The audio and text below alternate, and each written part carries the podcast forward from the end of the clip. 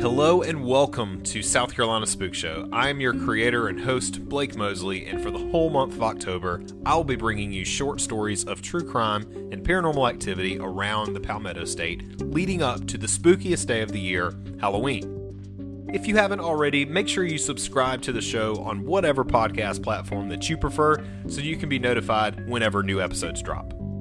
You can follow the show on different social media pages like Facebook and Instagram. It's at South Carolina Spook Show, and also on Twitter at SC Spook Show.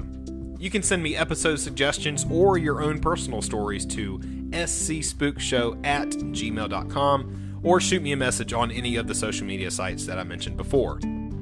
You can check out my other podcast. It's called When Words Fail, Music Speaks. I do that with my good buddy James Cox. It's all about music and mental health. It is available on Apple Podcasts, Spotify, and more. With all that out of the way, let's get into today's spooky short story.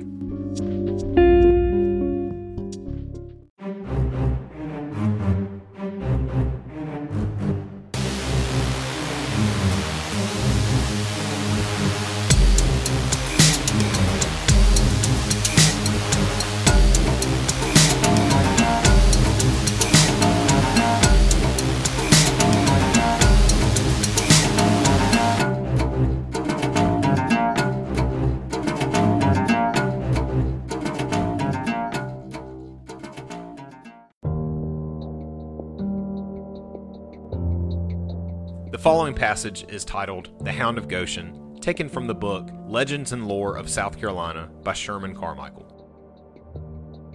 In the years before the Civil War broke out, many wealthy farmers bought summer homes in the mountains of South Carolina.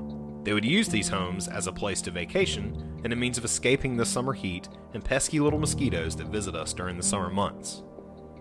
In Union County, near the Newberry County line, was a small township called Goshen Township. It was located on the old Buncombe Road, which at the time was the main stage route for the area. Sometime between 1850 and 1852, an old peddler and his white dog were passing through Goshen Township, peddling his wares. At the time he was passing through, a murder of the most gruesome nature occurred. The murder shocked the people of Goshen Township. Never had they seen anything like this. There were no leads and no suspects. The citizens were looking for someone to whom the citizens were looking for someone on whom to blame the murder. The peddler, a stranger in town, with no one to stand up for him, was accused of the crime. A hasty trial, if you could even call it a trial, was held, and the peddler was found guilty of murder. The peddler pleaded his innocence, but no one would listen. His pleas fell on deaf ears. The citizens felt sure they had convicted the right man. The peddler was taken out and publicly hanged. The old white hound stayed by his master's side during the hanging. Several of the good citizens tried to run the dog off, but the faithful old hound kept returning. He would not leave his master. For days after the old peddler was buried, the dog stayed by the peddler's graveside and howled constantly. The citizens of Goshen Township, tired of hearing the old hound's howling, decided to put an end to it by stoning the dog to death. The old white hound dog fell by his master's grave and breathed his last. The lifeless dog was taken down the road and thrown into the woods, not a proper resting place for a loyal dog. Shortly after this, travelers along the stretch of the road reported seeing a big white hound that would come running out of the woods and jump at their horses.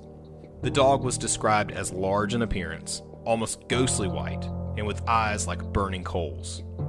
Some of the travelers were brave enough to strike at the dog with their whips, only to see them pass right through the ghostly white beast. The dog would follow the travelers until they reached the graveyard where the old peddler was buried. It would run through the locked iron gates to the old peddler's grave and then disappear. In the 1800s, during a deathbed confession, a wicked old man confessed to the grisly murder, therefore clearing the old peddler. Dr. Douglas was an old country doctor who lived on Old Buncombe Road and served Goshen Township. As he made his rounds, the ghostly dog would accompany him down Old Buncombe Road. Until his death, he maintained that the dog was his friend and that he was not afraid of the ghost dog. By 1936, the road had been paved and the horse and buggy was replaced by the automobile. Travelers on Old Buncombe Road still report seeing the ghostly white dog, but not as frequently as before. Some reports came in as late as 1998. The ghost of the old white hound still haunts Old Buncombe Road.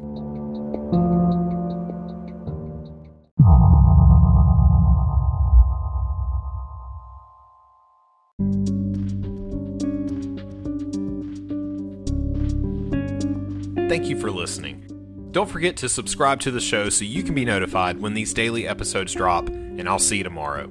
I'm your creator and host, Blake Mosley, and this is South Carolina Spook Show. Y'all stay spooky and have a happy Halloween.